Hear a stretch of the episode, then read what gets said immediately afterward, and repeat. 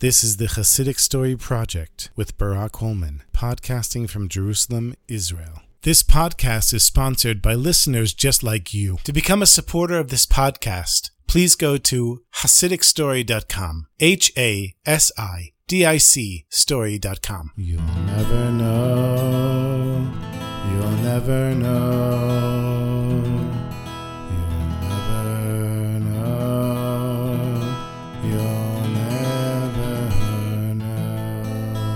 Reb Meirke of Mir was one of the Hasidim of Reb Mordechai of Lekovich, who himself was a Chassid of the Karliner Rebbes. And one day, Reb Meir was traveling, and he went into a kosher inn in order to daven mincha, the afternoon prayer. It was quite cold outside, and he needed a place where he could concentrate. And so he found a little corner in the inn and davened. And when he was done, he ordered a meal and sat down to eat. And about half an hour into the meal, there was a whole caravan of wagons that arrived. And all of these traveling paupers, poor beggars with their wives and small children, came into the inn.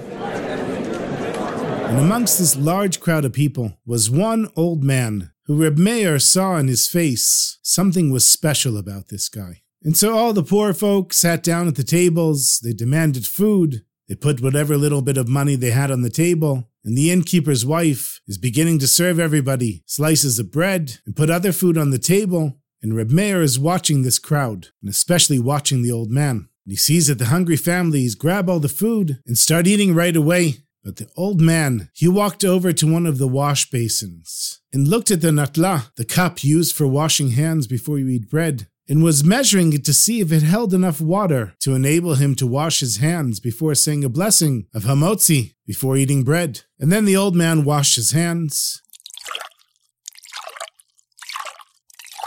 And he went and grabbed a slice of bread and was about to say hamotzi, but instead he took some other piece of bread and said a blessing on that instead, and then sat down to eat. In the meantime, all of the poor folk were eating, was a big mess, and the old man just blended in. And eventually, everybody got up, went back to their wagons, and drove off, and the old man left with them. So Reb Meir thought to himself, something is going on here, and I need to figure it out.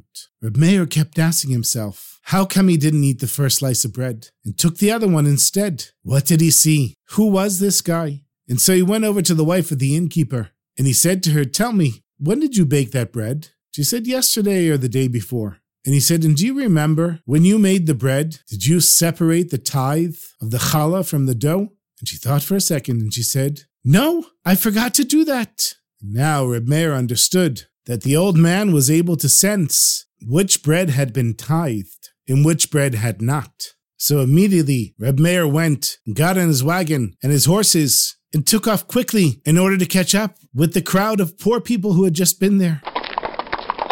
And when finally he caught up with them, the old man that he was looking for was nowhere to be seen. He said to the crowd, Where's the old man that was with you? And they said, Oh, that crazy guy. We don't even know who he is. Why do you want anything to do with him? The mayor said, It's not important what I want to do with him. I just need to find him. Do you know who he is? They said, Well, he joined us a few weeks ago, and he travels with us wherever we go. He sleeps wherever we sleep, and he behaves like he's crazy. Reb Meir said, What do you mean he's crazy? What does he do? They said sometimes he leaves us and he goes and stands for a long time in the bushes in the forest. And he might be there for hours at a time. And one time, in the middle of winter, we saw a frozen lake and he went and broke the ice and went for a swim in the freezing cold water. Is that not crazy? So Reb Meir said, Where did he go? Where is he now? And they pointed in the direction of the forest. And he went, and eventually he saw this strange old man standing under a tree, deep in meditation, and his face red like a burning fire. And the old man was so deep in his concentration, in his meditation, and his prayer, he didn't even notice that Meir was there. And Meir is looking at him, waiting for him to open his eyes. But the old man's eyes are just rolled back, and he's in such a deep place. He's not coming out anytime soon. So Meir says, Rebbe. The old man doesn't react. He says, Rebbe, Rebbe.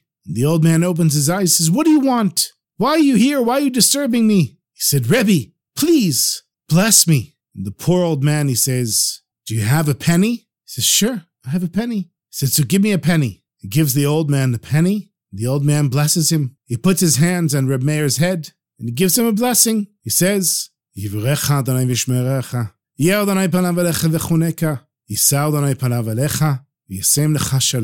Gives him the blessing of the high priests, the blessing that parents give their children every Shabbos night. And Reb Meir thanked the Rebbe, the poor old man, and went back to his wagon and continued until eventually he reached his Rebbe, Reb Mordechai. He said, Rebbe, I have to tell you this incredible story. I was traveling and I stopped for Mincha and I saw the special old man and I went to get a blessing from him. And I gave him a penny and he gave me a blessing. And Reb Mordechai said, Wow, Reb Meir, you are so lucky. Do you know who that man was? That was none other than the great tzaddik, Reb Leib Saras, who was one of the Hasidim of the Baal Shem Tov, who spent his entire life wandering around from place to place, raising money to save imprisoned Jews. Many years passed, and Reb Meir was once on another journey, traveling through the forest, and it started getting dark. And everybody knows in those days you couldn't travel at night. There were no roads, no street lights. Couldn't find your way in the forest for sure, not in a wagon with horses. And in the distance, as the sun was setting, he saw there was a house with a stable next to it. So he goes to the house, he knocks on the door and the only person there was a woman who was busy cooking a large meal. And Reb Meir says, Would it be possible to spend the night here? And she said, Certainly. We love having guests in this house. And so Reb Meir sat in the corner and was learning from a sefer, from a holy book. And a few hours later, the owners of the house came home. And Reb Meir realized that this was not a nice crowd. As a matter of fact, they were a gang of thieves and murderers. And when they walked in, the woman who was cooking the food said, Look at what we have here. We have a very special guest, just waiting for us to take care of him.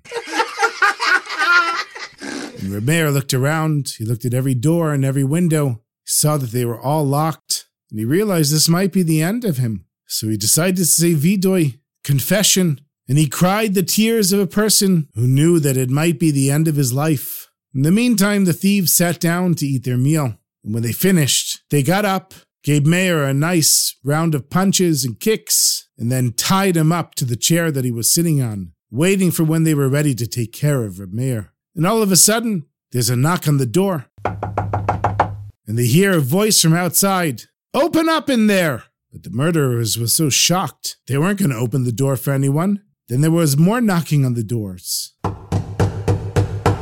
and banging on the windows and they heard there was a crowd of Russian merchants standing outside the house shouting, Let us in! Open the door, let us in! And The banging got louder and noisier, and it was freezing cold outside. So, of course, they wanted to come in. And since the thieves wouldn't open the door, they broke the door open and came inside. What did they see? A group of thieves standing around a Jew tied to a chair. And the merchants understood right away what was going on. They went and beat up the thieves, untied Reb Meir, and then tied up the thieves to the chairs, waiting for the morning to come. In the morning, they took them, tied to the chairs, and put them in their wagons, and drove off to the nearest town, where they handed them in to the police. And Reb Meir went with them, and after the thieves were handed in to the police, Reb Meir said to the head of this group of Russian merchants, Where did you guys come from? What happened? And they said to Reb Meir, You won't believe it. We take this road all the time. We know every single part of it, every turn, every tree, every rock. We know them all we never get lost here. But today, for some reason, we got confused, went off the main road, and somehow we ended up here and it was freezing outside. So we wanted to come in the house. Clearly, it was the hand of God that brought us here in order to save you. And so Reb Meir went straight away to his Rebbe, Reb Mordechai. And as soon as he appeared at the doorway, the Rebbe said to Meir, it's all because of you I couldn't sleep last night. Meir, I saw the danger that you were in, and I was davening and doing everything I could to save your life. But they told me in heaven there was no way that my davening would be enough. And then I remembered that you once got a bracha, a blessing from Reb Leib Saras. Because you gave him that coin, I was able to use the blessing and the coin that you gave in order to ask heaven to send the merchants off the main road and come to the house and save you.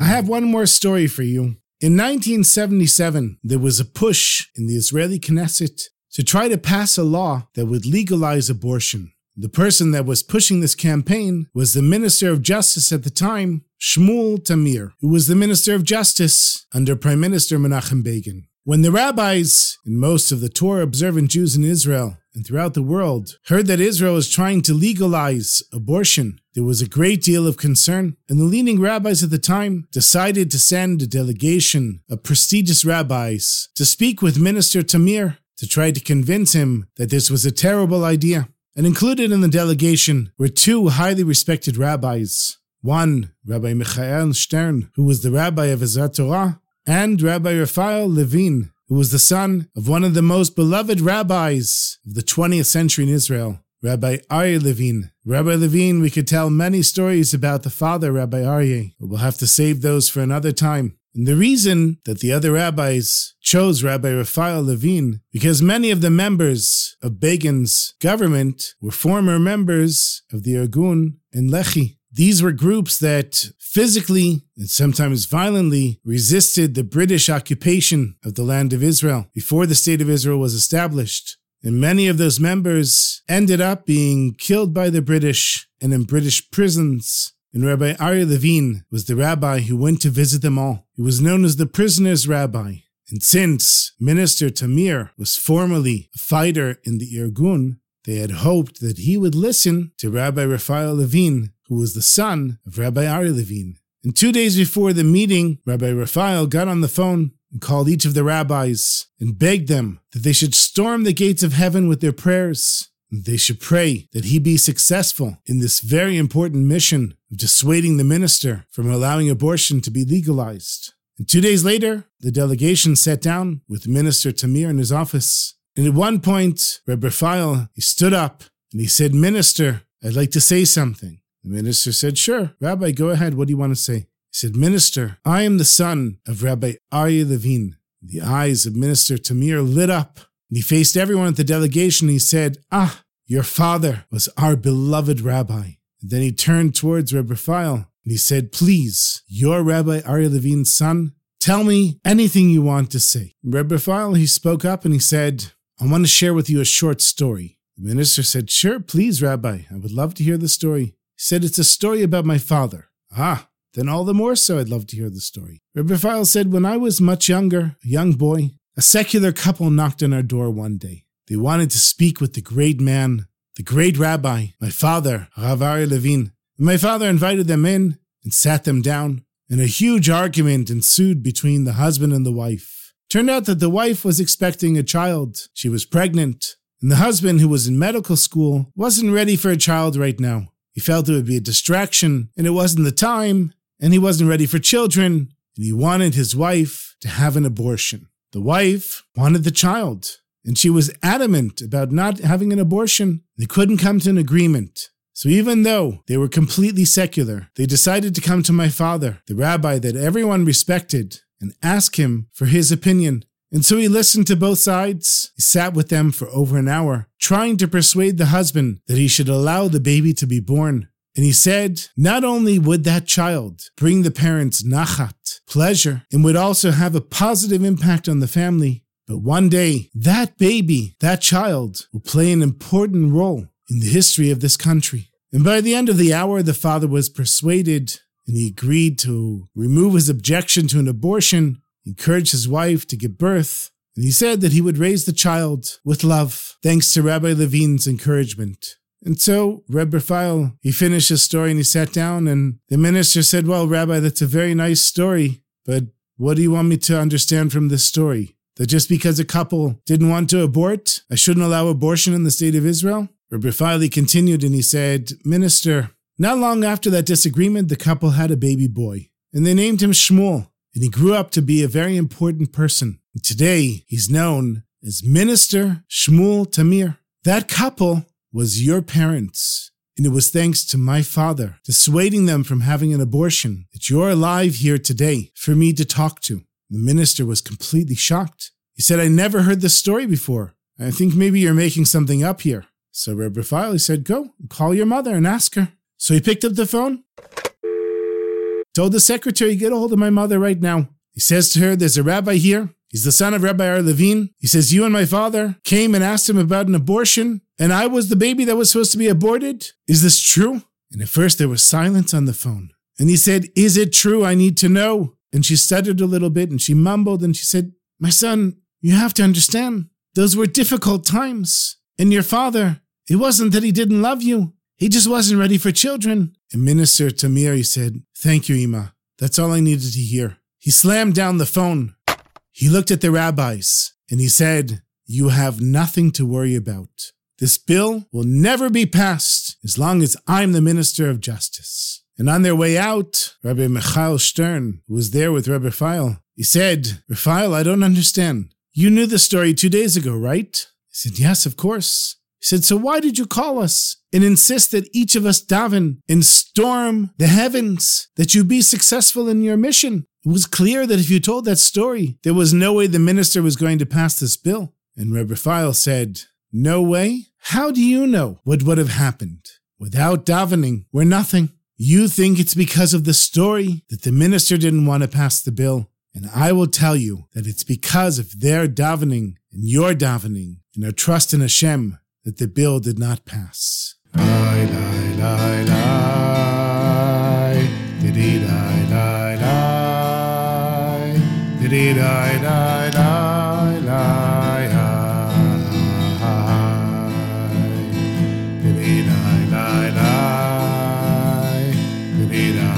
lie. Diddy, lie, lie, lie.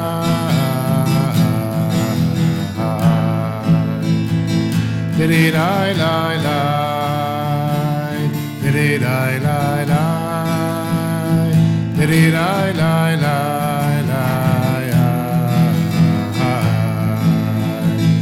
Diddy,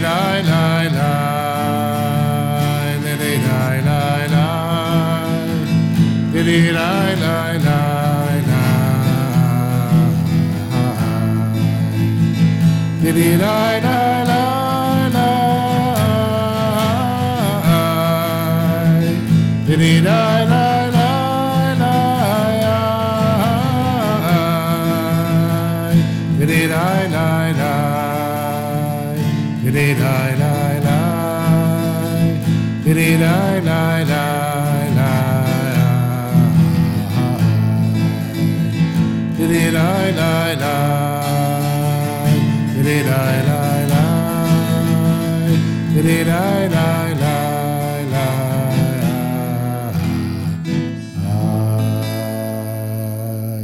Thank you so much for listening. As always, my sweetest friends. I want to thank one of the new supporters of the Hasidic Story Project, the Fleming family. Thank you so much for your support, and to all of the supporters and all of the listeners, and especially to Reb Danielle, who came and visited me all the way from Seattle. Thank you so much for coming and finding me and for meeting with me. Please make sure to keep sharing the podcast, my sweetest friends, and write to me wherever you are. I'm always happy to hear from you. And until next week, sei take care, and may things only get better and better for you all the time.